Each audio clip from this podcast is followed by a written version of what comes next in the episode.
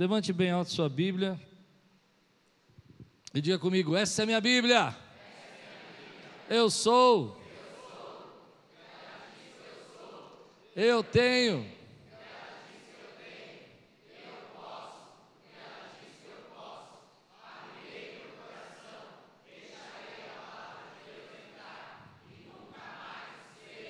Amém. Glória a Deus, glória a Deus, glória a Deus. Capítulo 42, do versículo 25 ao 38.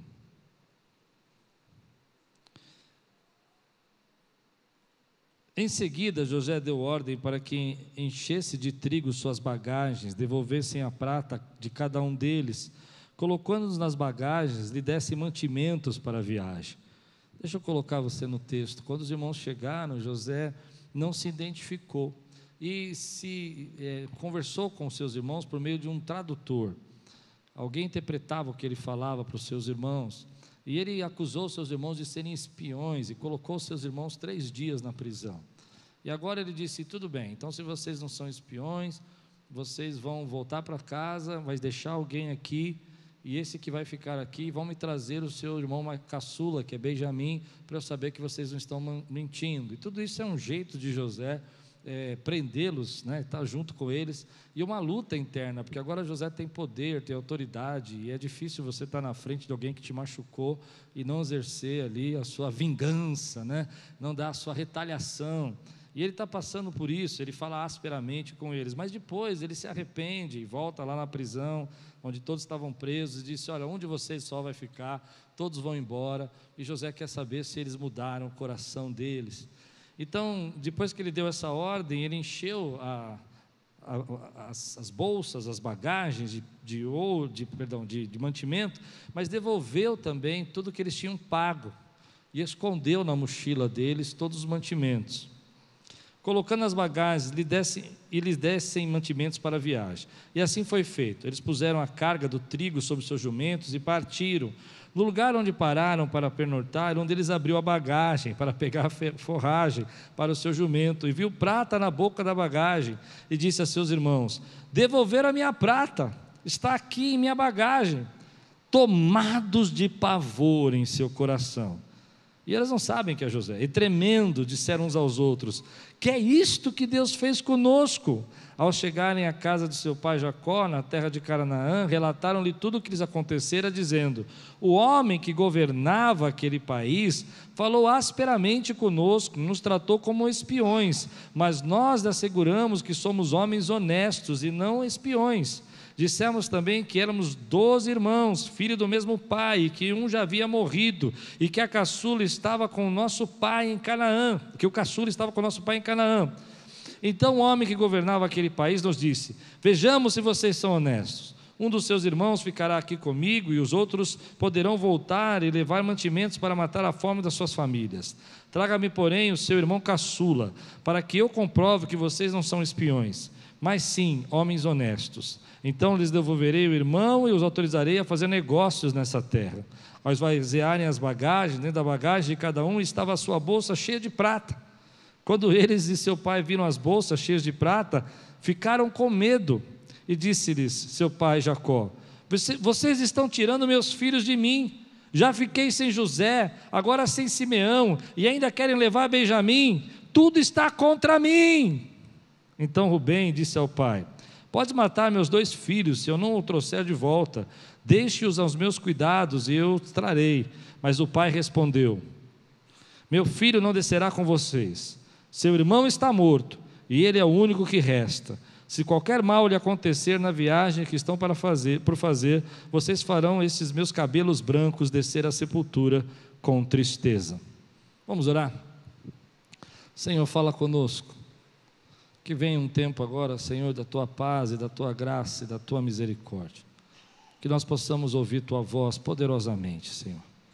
E que em nome de Jesus, tudo aquilo que o Senhor tem para falar conosco possa fluir nessa noite. Em nome de Jesus. Amém. Quando você vai lembrando toda a história de José, você percebe todo o processo e todo o caminho que José passou, as dificuldades, as lutas. E agora você acha que ele chegou num ponto que está resolvido, aquilo que tinha que acontecer já aconteceu, ele já é o governador do Egito, mas ainda tem coisas que Deus quer tratar nessa família, tem situações que Deus quer tratar nessa família.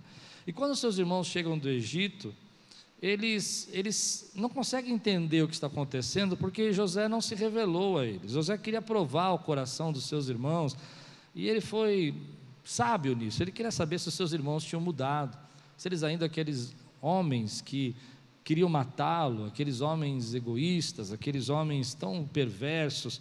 E ele fez todo um, um, teatro, uma cena, e foi duro com eles, e acusou, e prendeu. E na hora de mandar embora, ele deixou Rubem embora. E é interessante isso porque Rubem era o mais velho. Mas Rubem também foi o único que defendeu José. Foi o único que não quis que eles fizessem isso. Ali já era uma pista. Por que, que ele escolheu Simeão e não Rubem? Havia várias pistas sendo deixadas por José, mas os seus irmãos não podiam per perceber, porque eles acreditavam sinceramente que José já estava morto. E aquele homem, que eles chamam governador desse Egito, eh, não tinha nada a ver com eles e nem com a família deles. Mas tudo isso era um jeito de José trazer de volta a sua família e cumprir a segunda parte do sonho que ele teve, onde o seu pai ia estar junto com ele, se curvando. Mas nesse momento, eu preguei de manhã sobre isso, e essa mensagem é uma continuação da manhã. O coração de José está sendo provado, ele está sendo testado, ele está ah, em luta, porque quando você está num, num, poder, numa autoridade maior, e diante das pessoas que te machucam e te ferem, e você pode agora dar o troco, você tem autoridade para fazer isso, é nessa hora que o seu coração é testado. É nessa hora que você precisa escolher se você vai seguir o caminho de Jesus ou você vai, ser, vai viver pela sua cabeça. Você pode perceber que isso acontece conosco. Muitas vezes nós recebemos autoridade, poder, e nós, às vezes, somos tentados a pisar em alguém, somos tentados a falar é, mais asperamente. Talvez você nunca tenha sido tentado a fazer isso. Eu não, não acredito. Em alguns momentos você chegou a falar: Não, sabe de uma coisa, eu vou dar uma resposta. Eu vou provar o que, que eu sei, eu vou mostrar como eu, eu tenho autoridade. E por um tempo José fez isso. Colocou seus irmãos três, três dias na prisão e ameaçou, e não se revelou a eles, e não falou na língua deles. E mais do que isso, chegou a dizer: Olha, eu juro pela vida de Faraó que vocês são espiões e nós vamos agora punir vocês. Mas ao mesmo tempo, a consciência de José começou a falar com ele. E é nesse momento que você está exposto a essa dualidade entre você fazer o bem e não fazer o bem, entre você escolher o bem e não o mal, que às vezes o melhor de nós tem que surgir e a gente tem que deixar para lá, relevar, perdoar e seguir o caminho que Deus tem para nós. Então eu estou fazendo aqui um resumo rápido da pregação da manhã para você entender a da noite. E nessa palavra da manhã eu disse que três motivos fez com que José é, pudesse escolher esse caminho. Primeiro, porque ele sabia que Deus não tinha esquecido das suas promessas. Segundo, porque ele sabia que o que Deus tinha na vida dele era maior. Você crê nisso? E em terceiro lugar, porque ele sabia que tinha sido escolhido por Deus, dentre, dentre dos seus onze irmãos, porque só ele teria o coração para viver pelo amor e não pela lembrança. E Deus escolheu você para viver pelo amor e não pelo passado, pelo amor e não pela lembrança. Mas agora José está nesse processo aqui. E ele está, então, pegando os seus irmãos e colocando a prata. E por que, que ele está mandando embora os seus irmãos? Aqui tem um sentido. É porque uma viagem dessa demoraria tempo. Se todos ficassem ali, eles iam acabar é, tendo seus filhos, seus os netos de Jacó, e o próprio pai Jacó não ia, não ia sobreviver à fome. Então a consciência dele pesa e ele volta lá e fala assim: Eu tenho temor a Deus. E eu não vou deixar vocês presos aqui, mas um só vai ficar. E ele quer saber se eles vão agora resgatar o seu irmão da maneira como ele não foi resgatado. Se eles vão agora provar o valor e o amor que eles têm pela família, sendo que eles não fizeram isso por ele. E aí está o, centro do que eu gostaria de começar a pregar. José tem um coração ainda de menino.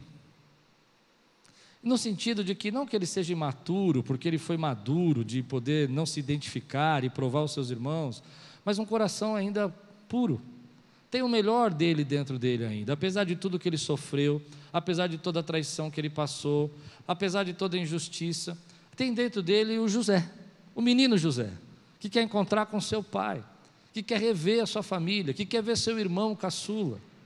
E eu acho isso tão bonito, porque às vezes nós permitimos que algumas coisas aconteçam na nossa vida e a gente azede. E talvez você tenha azedado. Não é culpa sua. Alguém feriu, alguém traiu, você passou por projetos e situações que hoje você tomou uma postura que você está azedo. Eu não sei se eu tenho uma outra palavra melhor para dizer, mas acho que azedo é melhor. Você responde azedo, você fala azedo, você, você não abre seu coração para nada, você, você fica esperando o pior das pessoas, você não dá esperança que elas possam ser transformadas. E no, todo que o José quer é encontrar a família dele. E eu acho isso lindo, porque esses irmãos fizeram tanto mal para ele, mas ele escolheu ter um amor teimoso pela família dele, ter um amor que não desiste. Ele escolheu ter um amor que diz assim: eu, eu creio que eles mudaram e que eles são meus irmãos. E você vai perceber que é lindo. Eu vou adiantar uma pregação que eu vou fazer daqui duas, três semanas, mas é lindo isso, porque às vezes, posso adiantar um pouquinho? Porque às vezes a gente pergunta por que, que Jesus é o leão da tribo de Judá e não o leão da tribo de José? Você já se perguntou isso? Porque quando você lê a história de Judá, Judá, ele tem vários problemas. Eu não vou entrar em méritos aqui, mas ele faz várias confusões, ele, ele, ele, ele é um cara complicado. E por que, que Jesus é o leão da tribo de Judá?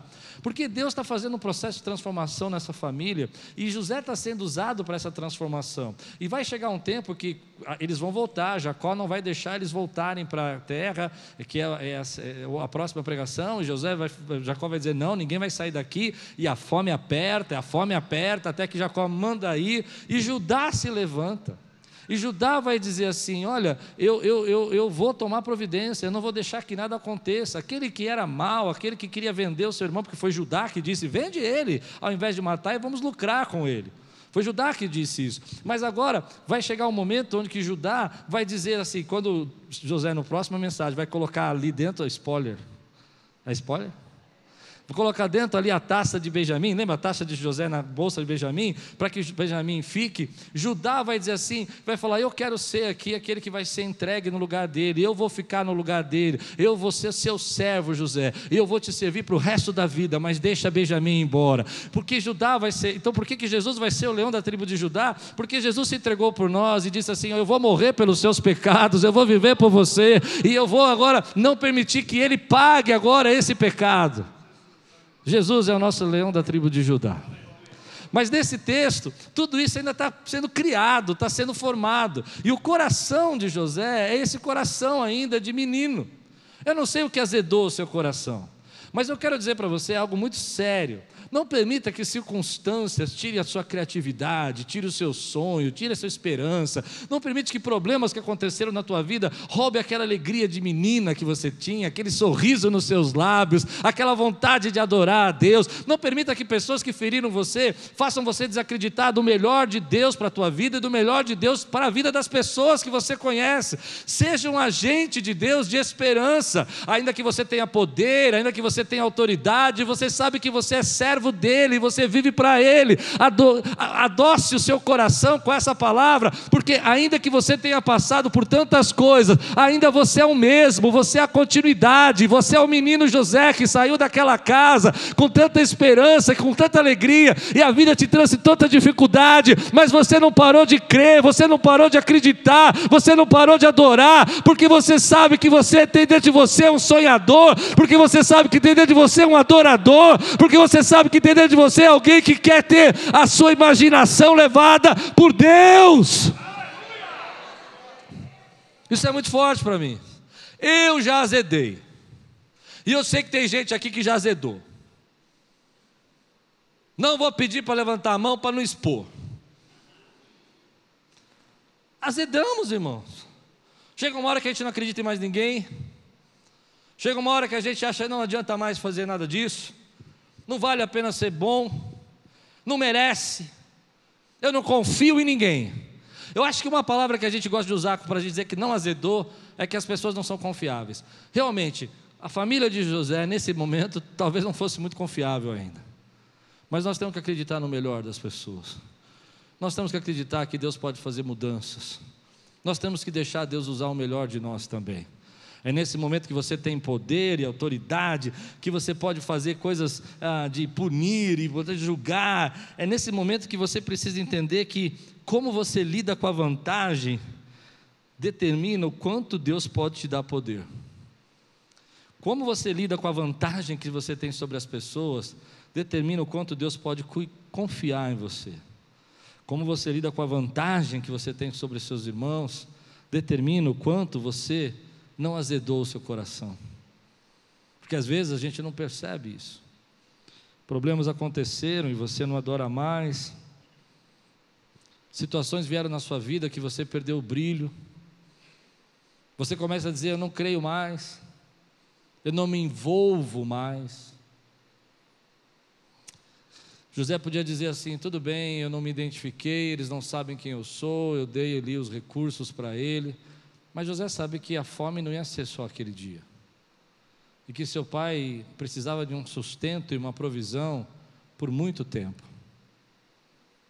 Percebe o coração dele? E ele não só coloca comida, e não só dá, dá comida para a viagem, ele devolve a prata do seu pai, da sua família. Algo que ele não precisava fazer. Eu não sei você, mas eu já apanhei muito na vida. Já apanhei muito de crente. Já apanhei muito de irmão. Você já apanhou de irmão? Mas uma coisa eu vou dizer para você. Não deixe seu coração azedar. Volte ao seu coração de menino. Volte ao seu coração de menino. Volte àquela generosidade pura que Deus colocou no seu coração. Tenha um coração de servo. Tenha um coração de servo. Quando a gente olha para essa atitude de Jesus, me lembra de José, me lembra muito a atitude de Jesus. Jesus sentado com seus discípulos na mesa, e ele sabe que Judas vai traí-lo, ele sabe que Pedro vai negá-lo. No entanto, Jesus se envolve numa toalha e ele vai lavar os pés dos seus discípulos. Vai lavar o pé do covarde, vai lavar o pé do traidor, vai lavar o pé daquele que nega, que se faz de desentendido. Porque esse é o coração que Jesus quer nos dar um coração de servo. Deus vai derramar graça sobre sua vida para que você sirva. Deus vai derramar autoridade sobre você para que você sirva. E ninguém, ninguém que quer seguir a Jesus quer perder esse coração de servo que Ele deu a você. Talvez você tenha visto muitas coisas, muitas coisas, e você tem até razão de azedar o seu coração, tem até razão de você ser desconfiado, se manter fechado, se manter calado, não querer se envolver com nada. Mas hoje eu venho aqui dizer para você: Deus te colocou algo muito melhor e maior dentro de você. E o teu melhor não está no teu coração azedo. O teu melhor não está no teu coração crítico. O teu melhor não está no teu coração desconfiado, injustiçado. Não é aí que você está o melhor. O melhor teu, a tua melhor versão, a melhor versão de Deus em você não é essa. A melhor versão de Deus é quando você entende que você precisa se vestir da capa da humildade e deixar Deus usar você. E que você entende que alguns momentos da sua vida, tanta graça que Jesus te deu, tanto poder que Ele te deu, só te deu para que você pudesse servir e lavar os pés dos outros. José está lavando o pé dos seus irmãos aqui, está dizendo: Olha, eu, vou, eu não vou permitir que vocês morram. Eu, ele tem poder para deixá-los para a prisão para sempre, mas ele tem consciência. E é essa consciência que Deus às vezes quer trabalhar conosco. Você não pode permitir que essas lutas façam você perder a consciência do que Deus fez na sua vida, do que Deus é na sua vida e do que Deus quer usar você. Tem pessoas que estão do teu lado, querido, que não merecem, mas Deus vai usar você porque Ele sabe o coração que você tem. Tem pessoas que estão do teu lado, que você sabe que falam mal de você, mas você vai se enrolar na toalha e vai lavar os pés dele, porque você sabe o que Jesus fez por você.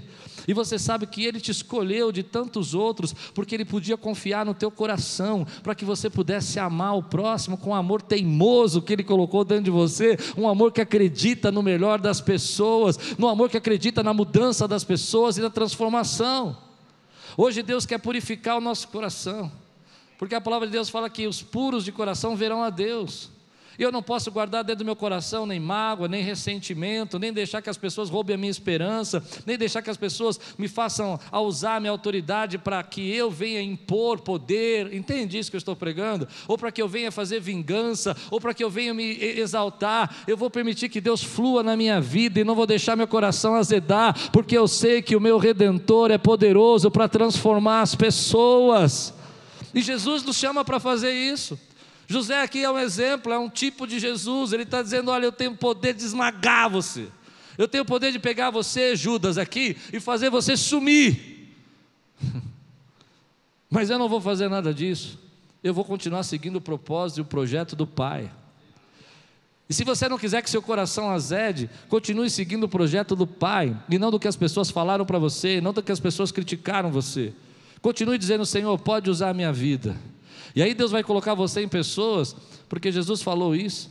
Então, tudo bem, você ama os seus, seus amigos, e que diferença você tem? Eu quero saber se você ama os seus inimigos.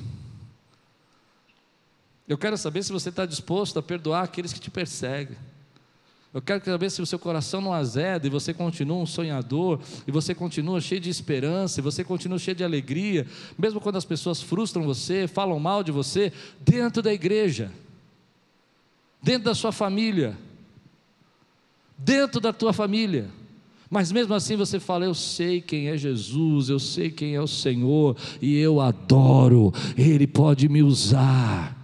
E você não faz isso, escute mais cinco minutos sobre isso. Você não faz isso porque você é fraco, você não faz isso porque você não pode revidar, você não faz isso porque você é medroso, você faz isso porque você sabe que Jesus transformou a tua vida e Ele te escolheu para estar aí, nesse lugar. É nessa hora que você diz, então eu entendo que eu, eu, eu pareço fraco, mas quando eu sou fraco eu sou forte. Quando eu sou fraco eu sou forte. É nessa hora que eu sou fraco que eu digo, eu podia, mas não vou fazer. Eu tinha força e podia esmagar, mas não vou esmagar. É nessa hora que você é forte. Então hoje Deus te trouxe aqui para colocar um pouco de açúcar no teu coração, para adoçar o seu coração para dizer: ei, pare de ser tão crítico, pare de ser tão preocupado, deixe eu conduzir as coisas, porque às vezes as pessoas azedam a gente. E é nessa hora que a gente tem que fazer uma pergunta: será que se nós estivéssemos na posição de José, nós estaríamos dispostos a nos sacrificar por alguém? Às vezes nós falamos muito isso para Deus. Eu vou hoje cutucar você. Deus pode me usar, usa a minha vida. E Deus fala: Ok, eu vou te usar. O quanto que você está disposto a se sacrificar para alguém? O quanto que você está disposto a mostrar para esse mundo egoísta, esse mundo competitivo, esse mundo de rivalidade, esse mundo de, de angústia, de pressão, de pessoas puxando o seu tapete, você dizer assim: eu vou ser diferente. E ainda que eu tenha que pagar o preço, eu vou ser luz nas trevas, eu vou ser sal nesse mundo. E a gente pensa em sal, às vezes, só na questão de doutrina, mas eu acredito que ser sal e luz é muito mais do que doutrina, é viver esse amor de Deus, é viver essa graça de Deus. É às vezes você chegar para uma pessoa que você sabe que fez tudo errado para você, mas mesmo assim você pode dar um abraço nela e falar: tudo bem, eu vou ajudar você. E é nessa hora que o melhor de Deus aparece dentro de você. Porque você mesmo não poderia fazer, você mesmo não ia fazer, mas você recebe esse sacrifício, você aceita esse sacrifício, porque você entende que Ele se sacrificou por você. Você entende que Ele criou você com um propósito. Então, deixa eu dizer, tem muita gente boa aqui, tem muita gente com talento, tem muita gente com criatividade, tem muitas mulheres que ainda são aquelas meninas que sonharam com imaginação na sua infância, e brincaram, e riram, mas que a vida transformou você numa pessoa pesada, transformou você numa pessoa carregando dificuldades dentro de você. E Jesus está dizendo para mim: não precisa ser assim. Eu sabia que eles iam me trair, eu sabia que Judas estava lá, mas eu escolhi viver meu coração de servo sofredor e aqueles que me seguem sabem o que é servir, sabem o que é se entregar. E às vezes a gente pensa isso só em pessoas distantes. Mas nós temos que pensar, às vezes, que isso tem que acontecer dentro da nossa casa. Tua mulher falou algo que você não queria. que você não gostou. E você tem todo o direito de reclamar e brigar e azedar o seu coração, mas você escolhe perdoar. Você escolhe dizer: Não, sabe de uma coisa? Eu vou colocar prata na tua bagagem, eu vou devolver você, eu vou alimentar a sua família. E nós somos provados a todos os dias com isso. Seu marido falou algo para você que você não gosta, seus filhos falam algo para você, duro, reclamam da sua criação, reclamam de coisas que você tentou ajudá-los, e nessa hora você escolhe ter um coração sacrificial e essa é a ação do Espírito Santo dentro da tua vida. Diga comigo assim: eu não vou deixar nenhuma situação azedar o meu coração. Eu vou continuar sendo um menino sonhador que acredita que Deus pode fazer o melhor das pessoas. Essa, é o desafio de todos nós, que Jesus nos chamou para viver. Deus nos colocou esse coração de servo. Mas agora o texto vai mudando e ele vai mostrando para nós algo que está acontecendo por trás de tudo isso, que às vezes a gente não entende. Acho que eu acredito que nem José estava entendendo muito bem por que, que ele estava fazendo todas essas coisas, o que, que ele queria. Ele queria ver o irmão dele, mas eu não, eu não acredito que ele imaginava tudo isso. E no versículo 38, Jacó aparece para nós, depois que todos contam aquela história, e ele diz: Meu filho não descerá com vocês, seu irmão está morto, ele é o único que resta. Se qualquer mal lhe acontecer na viagem que estão por fazer, vocês farão esses meus cabelos brancos descer à sepultura com tristeza. Jacó tem uma personalidade, eu fiz uma série aqui sobre Jacó, quem quiser assistir está lá no YouTube, uma série inteira sobre Jacó. Jacó era um lutador, Jacó era um guerreiro, ele lutou desde criança, mas ele tem uma coisa interessante, ele tem uma personalidade meio pesada, meio negativa, meio, ele é chorão, ele reclama, ele, vocês vão me matar, vocês querem fazer que eu morra, é, é tudo planejado contra mim, que tudo difícil. Ele tem uma personalidade diferente diferente daquilo que a gente está acostumado. Mas é interessante que é, José, Jacó não está sabendo de nada. E isso me chama muito a atenção. Abraão, Isaac, Jacó, herdeiros da promessa, a família que Deus escolheu para criar o seu povo, a sua nação, não estão sabendo de nada. O faraó, que não tem nada a ver com Deus, está sabendo dos sete anos de fome. E Deus falou com ele sete anos antes para que ele pudesse uh, se preparar. Mas Jacó não está sabendo que José está lá, Jacó não está sabendo que tem fome, Jacó não está sabendo o que Deus está fazendo. E isso me irrita profundamente, porque eu gostaria que Deus me contasse tudo, que Deus me explicasse sempre as coisas antes de acontecer. Não é assim com você? E tem situações na sua vida que você não está entendendo nada como Jacó não está entendendo nada, e está pensando só no pior, está pensando só na dificuldade, está pensando só no que vai acontecer, mas Deus já estava trabalhando e trabalhando por trás dessa dificuldade, dessa situação, ainda que eu não saiba. Eu me lembro muito que ah, eu, eu, fiquei muito triste ano, dois, anos, não, dois anos atrás, não, um ano atrás, fiquei muito triste quando eu peguei Covid, porque Deus não me avisou que eu ia pegar Covid. Eu falei, Deus, isso não está certo. O senhor sempre me avisa tudo, o senhor não me avisou que ia pegar Covid. É sério, irmão. Eu fiquei frustrado. E aí, eu ia viajar, eu tinha ganhado uma viagem e tal, e estava com as malas no carro, acordo de manhã, tudo preparado para viajar, lugar maravilhoso, e a Thalita vira para mim e fala assim, não estou sentindo cheiro de nada. Eu falei, ah, não, tá, tá não. Ah. Fiquei bravo. Mas eu fiquei mais bravo porque Deus não me avisou. Entende isso?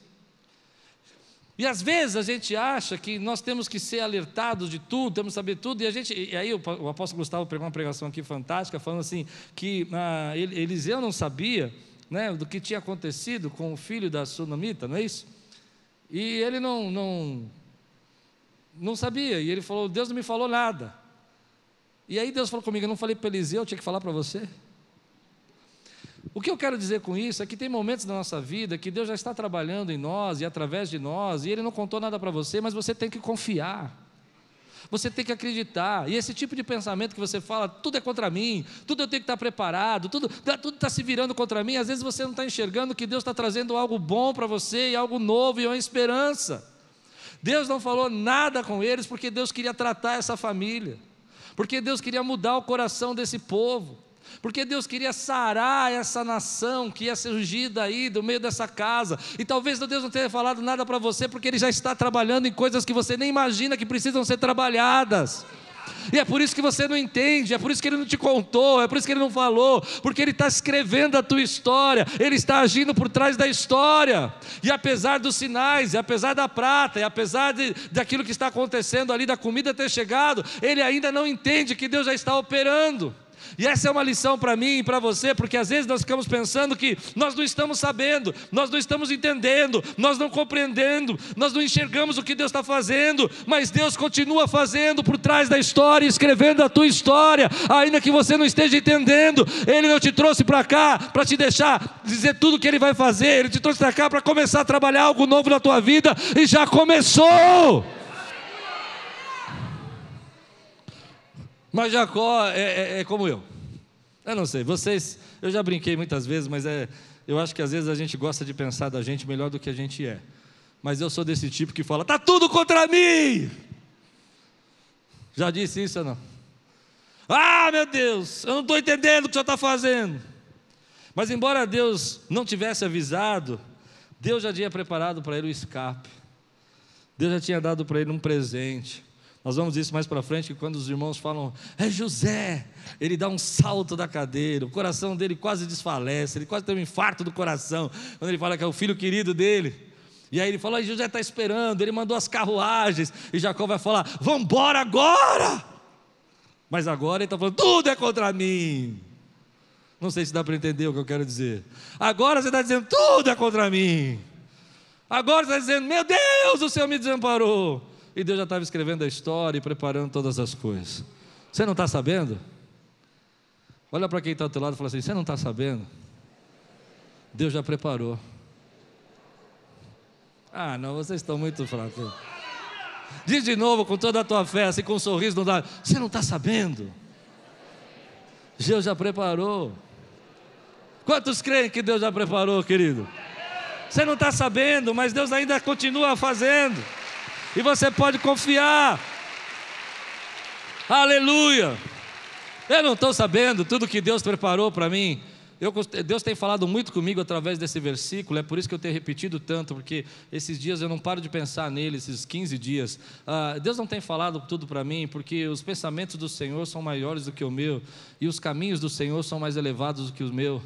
Então ele não está falando tudo para mim, porque eu não estou sabendo ainda tudo que ele vai fazer, mas eu sei por quê. Por que, que ele não está falando? Porque para ele falar, ele teria que se rebaixar a minha lógica, a minha razão para eu entender, mas os caminhos dele são mais elevados que os meus.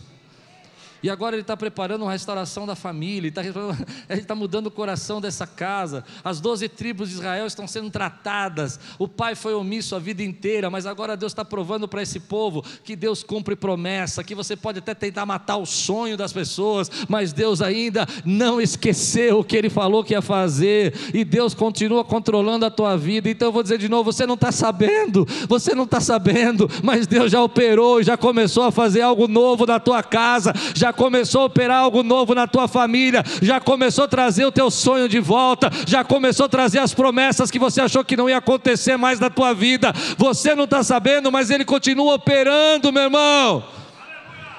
Eu não estou sabendo o que Deus está fazendo aqui nesse tempo. Eu não estou sabendo. Eu entendo alguma parte, mas eu não entendo tudo. Compreende o que eu quero dizer? Mas eu sei que Deus está escrevendo a história. E a cada dia que eu entro aqui, eu vejo uma palavra, eu vejo um irmão, eu converso com vocês, eu falo, Deus, o Senhor está escrevendo uma história. Eu não sei por que nós tínhamos que passar por tudo isso. Eu não sei por que nós tínhamos que enfrentar todas as coisas. Eu não sei por que você tinha que passar por algumas batalhas na sua vida, mas deixa eu dizer uma coisa para você. Se as batalhas têm intensificado na sua vida, se a luta tem aumentado, como aumentou na vida de Jacó, onde que a fome chegou até ele, e ele era o herdeiro da promessa, mas ele não foi avisado que ia ter fome. E o faraó, iníquo, pecador, idólatra, sabia de tudo. Dá para entender o que eu estou pregando? Mesmo assim, querido, se você está sendo pressionado e você está vivendo embaixo de uma pressão, é porque você está tão perto daquilo que Deus prometeu que ia fazer na sua vida, que você nem imagina. Às vezes a gente acha que isso é, é palavra de, de autoajuda, mas é verdade. Toda vez que Deus tem algo para entregar na nossa mão, a pressão aumenta. É verdade ou não é? E aí é hora que algumas pessoas desistem. E é isso que Jacó vai fazer, ele não vai deixar ninguém voltar para lá. Ele não tem como sustentar mas ele vai, vai ter que esperar acabar todo o mantimento para mandar os irmãos de volta. Vai ter que ficar sem nada de novo. E como eu preguei de manhã, às vezes a pressão que Deus está colocando é o jeito de Deus te empurrar para o destino que Ele tem para a tua vida. Mas é interessante a gente pensar nisso que às vezes você está achando que está vindo luta daqui, vindo luta dali, Deus não te falou nada, e está vindo batalha dali, agora além da fome eu tenho um filho perdido, já perdi um, estou perdendo o outro, e ainda vai querer perder o terceiro, e você fica confuso com todas essas lutas, mas isso é só uma marca. E eu gosto de pensar nisso, se as lutas estão aumentando, eu, eu não sei se eu sou muito pentecostal, mas eu gosto de falar assim, que as lutas são os trombeteiros das bênçãos de Deus. Eu aprendi isso nos pentecostais. Não é assim que os pentecostais falam? A luta aumenta porque. Ela é a trombeta que Deus está mandando a milagre. Ela é a trombeta que Deus está mandando a resposta. Mas eu não sei. E Deus não precisa falar tudo. Porque o que Deus quer de mim não é que eu entenda todas as coisas, que eu racionalize sobre elas. Deus quer que eu confie. Deus quer que eu acredite. Então, para mim, esse momento é o momento que eu queria dizer para você: você não está sabendo, mas Deus está fazendo. A pressão está aumentando e Deus está te empurrando. Vamos ser sinceros: quantos aqui chegaram aqui na Quiris para se tornar aqui membro da nossa igreja só porque a pressão aumentou? Levante a mão bem alto. Lutas aconteceram, batalha. Põe a mão bem alto. Vamos lá, pessoal. Me ajuda a pregar. É, você foi expulso da igreja, teu pastor aprontou. Levanta a mão, vai levantando a mão aí. Aí, ó. Faz assim, faz que nem a irmã está fazendo aqui, ó. Isso que... Aqui, ó, a Márcia está fazendo. Faz assim, faz assim. Não é assim. Você estava sabendo? Eu não estava sabendo também.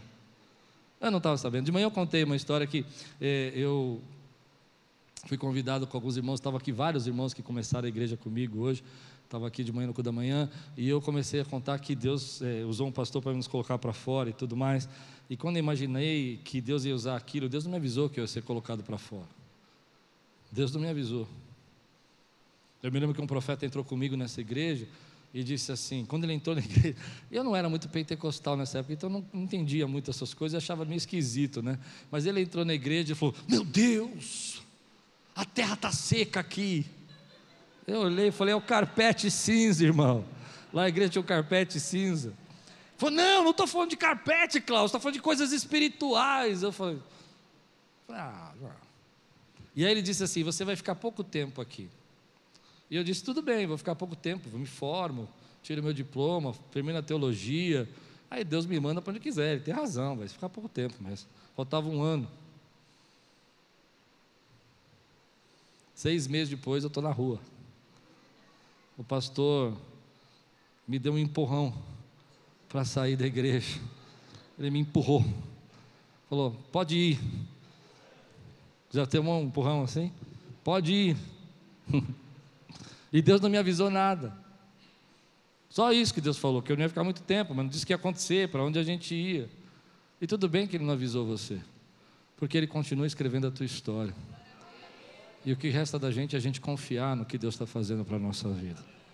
Agora, quando eu penso em tudo isso, vem no meu coração que Jacó ele não consegue tomar uma decisão aqui, ele não consegue fazer nada, ele não, consegue, ele não consulta Deus, ele não ora, ele não pergunta o que está acontecendo, ele não pergunta por que a prata voltou. Os, os, meninos até disseram, né, os filhos disseram: Ah, mas o que Deus está fazendo conosco? Mas ninguém está aí conectado com nada. É interessante esse texto porque eles não estão entendendo, eles não estão assumindo, ninguém fala para ele que o, José está vivo, que ele não foi morto, eles, eles assumiram que José morreu e acabou.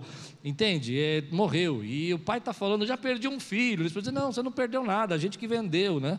Mas ele continua acreditando nisso. Tudo bem que eles não têm coragem de assumir. E aí tem algo aqui nesse texto escondido, que é como Jacó ainda sofre por José. Amém? Você percebe como ele sofre por José? Você percebe o que ele diz no texto? Ele fala assim: Eu já perdi José, agora roubaram Fazia muitos anos que José tinha partido, mas ele ainda sofre. E há situações que deixam marcas em nós, marcas no passado, marcas que nos azedam. E que às vezes a gente não permite que Deus nos cure e acabamos sendo guiados e tomando decisões para o futuro baseado nessas marcas. Coisas que você passou em outros lugares, situações que você viveu que te feriu e você começa a racionalizar sobre elas. Eu quero ir mais fundo nisso. Problemas que nós não temos e que você fica procurando aqui dentro. Pronto, falei. Amém? Situações que a gente nunca viveu aqui, e eu vejo pessoas falando comigo como se estivesse vivendo aqui. E nós não temos aqui, você está aqui há 5, 6, 7 anos e não tem, mas você continua procurando. Traumas que você passou, traições que você, coisas que você perdeu na sua vida. E Jacó vai começar a tomar as decisões, porque a perda de José na vida dele está tão viva, que Jacó não, consiga, não consegue confiar no que Deus pode fazer. E as decisões de Jacó aqui não são baseadas no que Deus pode gerar, no futuro que Deus tem, mas são baseadas na perda dele. O momento todo ele está falando sobre a perda dele. E isso é muito profundo para mim. Eu não sei você, mas eu não quero ser guiado pelas minhas perdas, eu quero ser guiado pela esperança, eu quero ser guiado pela fé. Eu não quero ser guiado por coisas que deram errado. Não, uma vez você fez um investimento na sua vida e deu errado, então você nunca mais vai investir em nada. Você já escutou gente falar isso? Uma vez você tentou comprar uma casa e você não conseguiu pagar, e agora você perdeu, e agora você nunca mais vai se levantar. Não, meu irmão, eu não vou ser guiado pelo meu passado, eu vou ser guiado por aquilo que Deus prometeu que ia fazer na minha vida. E nós precisamos deixar Deus curar o nosso passado. Às vezes a gente não percebe isso, porque isso vai brotando dentro de nós. Então, cuidado com as decisões que você toma quando está triste, quando está ferido, com as coisas que você fala, porque você passou situações na sua vida que azedou seu coração, magoou você, e que às vezes você acaba esquecendo. Olha que interessante. Se Simeão está preso, qual era o trato? Tinha um trato. Qual era o trato? Traz Benjamim que eu liberto Simeão. Estava palavrado. A palavra tinha sido lançada. Traz Benjamim, que eu liberto Simeão. Jacó esqueceu Simeão. Ele falou: ninguém vai não. Já deu Simeão como morto. Esse já foi. Já foi. Já foi José e já foi Simeão. Agora vamos segurar Benjamim. É, é estranho, mas é isso que ele está falando. Simeão está vivo, só está preso. O que, que você faria como pai? Vou eu mesmo. Vamos todo mundo. Devolve prata, devolve tudo e eu me apresento e vamos mostrar que a gente é boa pessoa. É teu filho. Não é um estranho. Mas Jacó está tomando essa decisão baseado no desespero, baseado na angústia. Deus não chamou você para ser tomar decisões baseadas nas tristezas, nos traumas. Deus quer curar os seus traumas para que você possa tomar decisões. E nós fazemos isso na prática, às vezes em coisas tão simples, como tratamos os nossos novos relacionamentos depois de termos sido feridos. E nós começamos a provar, provar, provar o relacionamento até esgotar toda a energia. Quando uma oportunidade nos abre, a porta vem sobre nós e nós não temos coragem de entrar nessa porta porque nós temos medo de fracassar, porque um dia nós fracassamos. Um dia nós não conseguimos fazer, não funcionou. E aí você começa a tomar a partir desse momento todas as decisões do tipo: não posso confiar em ninguém, não posso me arriscar, não posso acreditar. Deus te trouxe aqui para te curar hoje disso, meu irmão. Você não vai tomar suas decisões baseadas no seu passado, você vai tomar suas decisões baseadas naquilo que Deus tem para você no futuro. Então Jacó está aqui, com uma grande ferida. Uma ferida que foi aberta pelos seus filhos, uma ferida que tirou a esperança dele e todas as decisões que ele está tomando agora não têm absolutamente nada a ver com fé, nada a ver com graça, nada com, a ver com esperança, nada a ver com futuro. Ele consegue esquecer o filho, porque ele está tão dolorido que ele não consegue enxergar o que ele está perdendo. Eu não sei você, mas eu não quero viver assim. Eu não quero que as feridas que os outros fizeram na minha vida, você tenha o exemplo de José e você tenha o exemplo de Jacó. José está escolhendo viver confiando que Deus tem o melhor para ele e que Deus escolheu para esse momento. E Jacó está escolhendo viver se defendendo, se protegendo, temendo, tendo medo. E isso está atrapalhando o processo de Deus para a vida dele. Ele vai demorar um tempo, quase, acredito que mais de seis meses, até que toda essa comida acabe, para que Deus possa pressioná-lo de novo, para que ele possa ter uma atitude de fé. Que ele venha dizer: Não tem mais nada que eu possa fazer. Eu acredito que nem é fé, é desespero. Então vai lá e busca comida. Você está tomando decisões baseadas em traumas. Jesus te trouxe aqui para dizer para você: tome decisões baseadas na esperança que Jesus coloca no seu coração. Essa é a palavra. Eu quero tomar essas decisões pensando no futuro. Eu não quero saber se pessoas me traíram no passado. Eu não quero saber se tem crente ruim, crente bom, crente que é legal, crente que não é legal. Estou pregando para você. Eu quero viver o melhor de Deus para a minha vida. Eu não quero recusar a porção dobrada do Espírito porque alguém ah, me deu um beijo e me traiu. Eu quero viver a graça de Deus, me enrolar na toalha e lavar os pés, porque eu sei que Deus está fazendo fluir de mim o melhor que Ele tem dentro de mim. E ninguém pode parar o amor.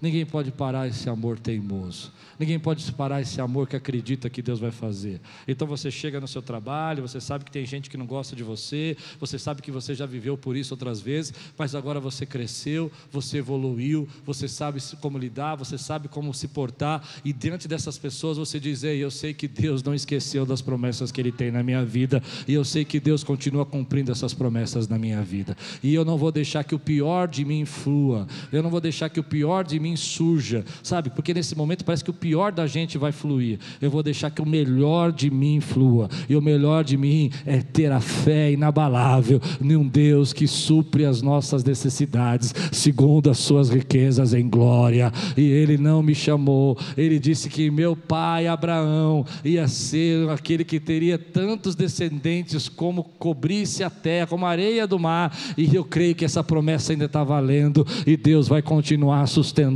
a minha família. Meus filhos não vão vão ser mortos, eles vão ser gerados para a vida. A minha descendência não vai ser retirada, a minha descendência vai ser próspera nessa terra, porque eu não vou ser guiado pelas feridas, eu vou ser guiado pela promessa. Em nome de Jesus, você foi chamado para ser guiado pela promessa.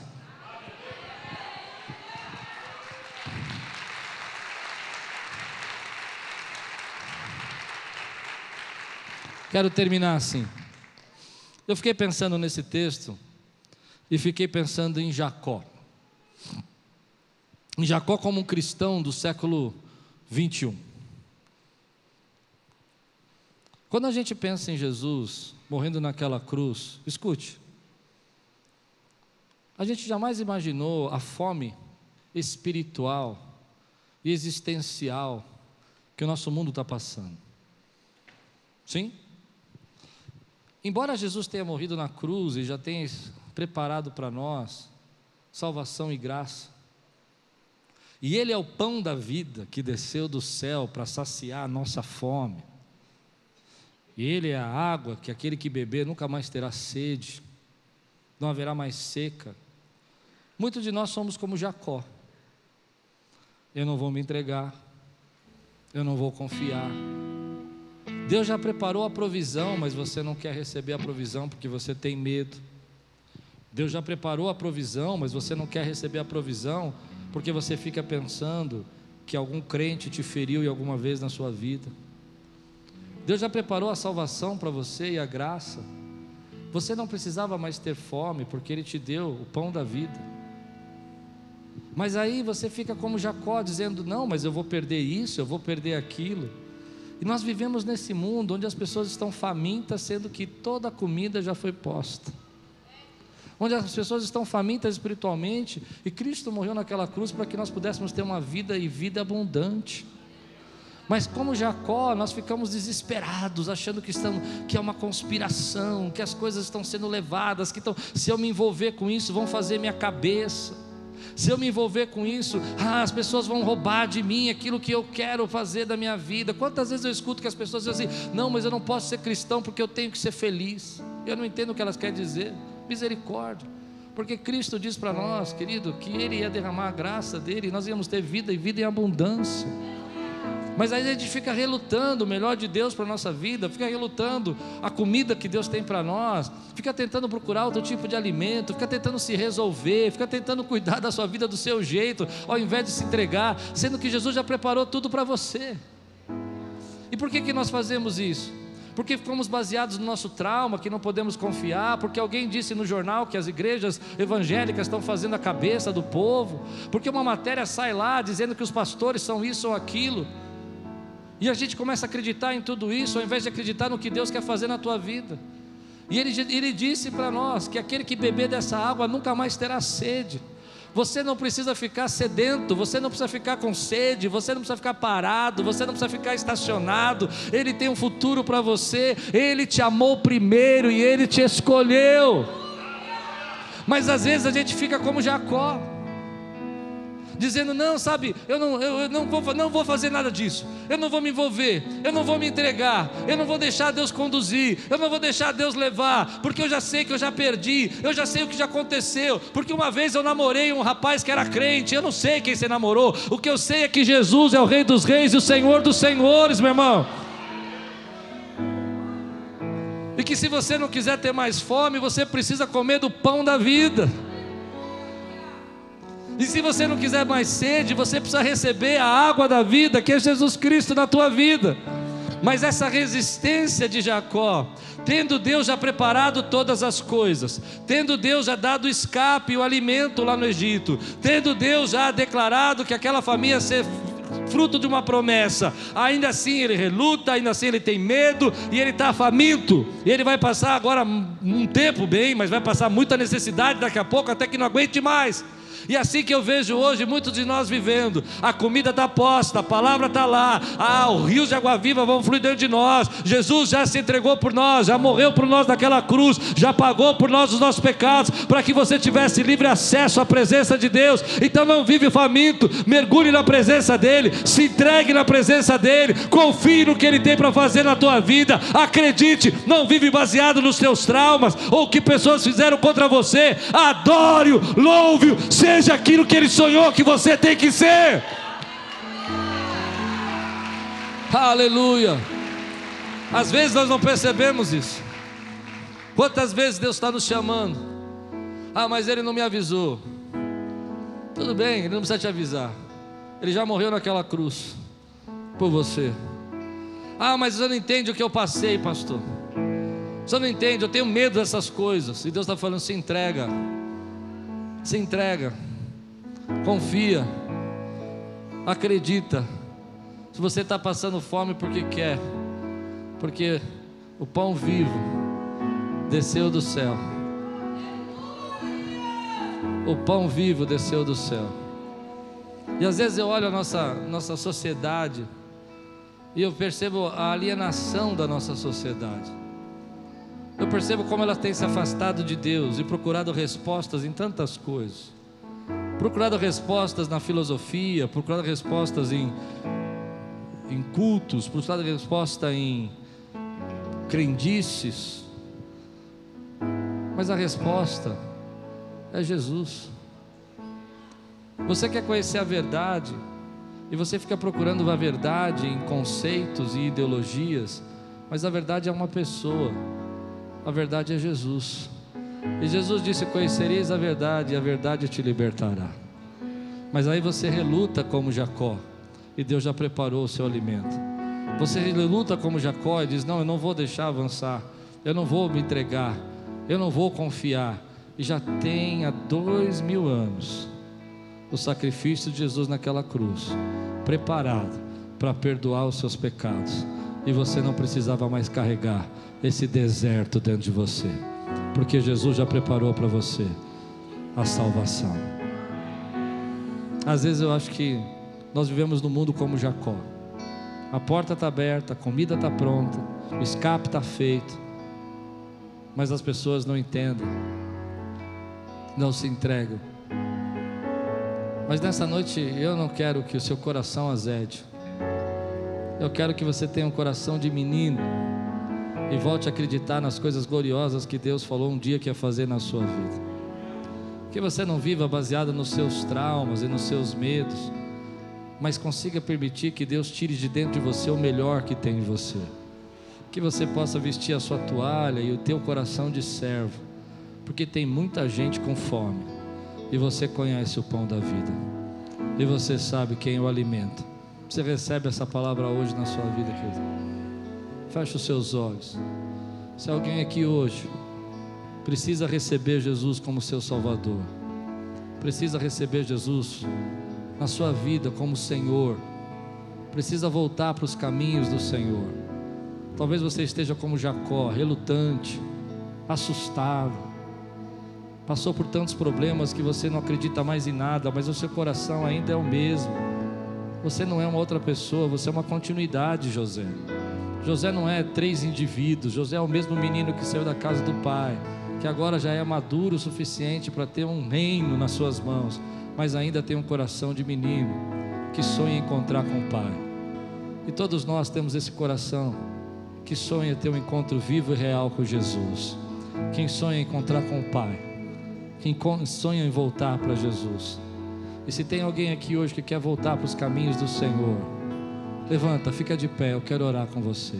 Se Deus está falando com você, se ponha de pé. Se você está voltando para os caminhos do Senhor, se ponha de pé. Se você está recebendo o Senhor, se ponha de pé. Deus abençoe sua vida em nome de Jesus. Deus abençoe a vida de vocês em nome de Jesus.